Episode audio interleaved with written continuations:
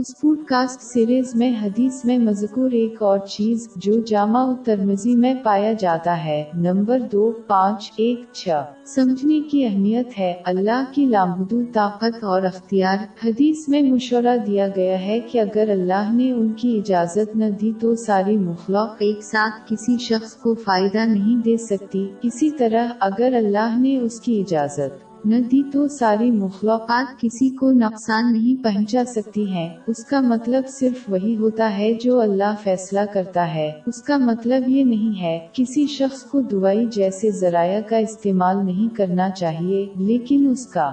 مطلب یہ ہے کہ کوئی شخص ان وسائل کو استعمال کر سکتا ہے جیسے وہ اللہ نے تخلیق کیا ہے، لیکن اس شخص کو یہ سمجھنا چاہیے کہ انجام کا فیصلہ صرف اللہ ہی کرتا ہے۔ مثال کے طور پر، کبھی کبھی بیمار شخص دوائی لے۔ کر صحت یاب ہو جاتا ہے، لیکن کبھی کبھی بیمار شخص دوائی لیتا ہے اور بہتر نہیں ہوتا ہے۔ یہ ظاہر کرتا ہے کہ کچھ اور ہے۔ حتمی نتیجہ کا فیصلہ کرتا ہے۔ مانی اللہ کی قدرت اور انتخاب، باب نو آئی تکاون۔ کہہ دو کہ ہم کو کوئی مصیبت نہیں پہنچ سکتی۔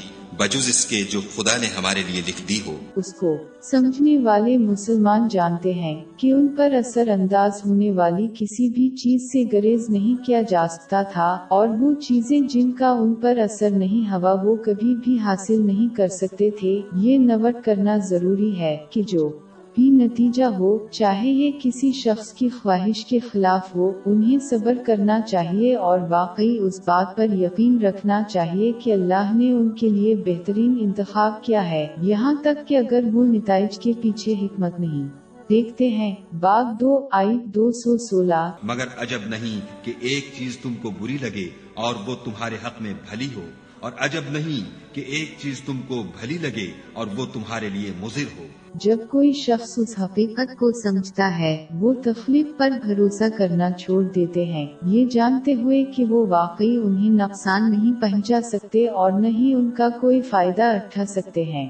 اس کے بجائے وہ خلوت ستاد کے ذریعہ اللہ سے اس کی مدد اور حفاظت کے طالب ہیں۔ اس سے اللہ پر بھروسہ ہوتا ہے۔ اس سے ایک مسلمان بھی لوگوں کی بجائے صرف اللہ سے ڈرنے کا باعث بنتا ہے، چونکہ وہ جانتے ہیں کہ اللہ کے فیصلے کے بغیر تخلیق انہیں نقصان نہیں پہنچا سکتی۔ یہ سمجھنا کہ جو چیزیں واقع ہوتی ہیں وہ اللہ کی طرف سے ہیں، اللہ کی وحدانی کو سمجھنے کا ایک حصہ ہے۔ جب یہ بات مسلمان کے دل میں طے ہو جاتی ہے تو پھر وہ اللہ سے ہی امید کرتے ہیں۔ یہ جانتے ہوئے کہ صرف اللہ ہی ان کی مدد کر سکتا ہے۔ وہ صرف اللہ کی اطاعت کریں گے۔ حقیقت میں ایک شخص نقصان سے تحفظ حاصل کرنے کے لیے صرف دوسرے کی اطاعت کرتا ہے اور دوسروں سے فائدہ اٹھانے کے لیے صرف اللہ ہی اسے عطا کر سکتا ہے۔ لہٰذا وہ صرف اطاعت اور عبادت کا مستحق ہے۔ اگر کوئی اللہ کی اطاعت پر کسی کی اطاعت کا انتخاب کرے، اس سے ظاہر ہوتا ہے کہ انہیں یقین ہے کہ یہ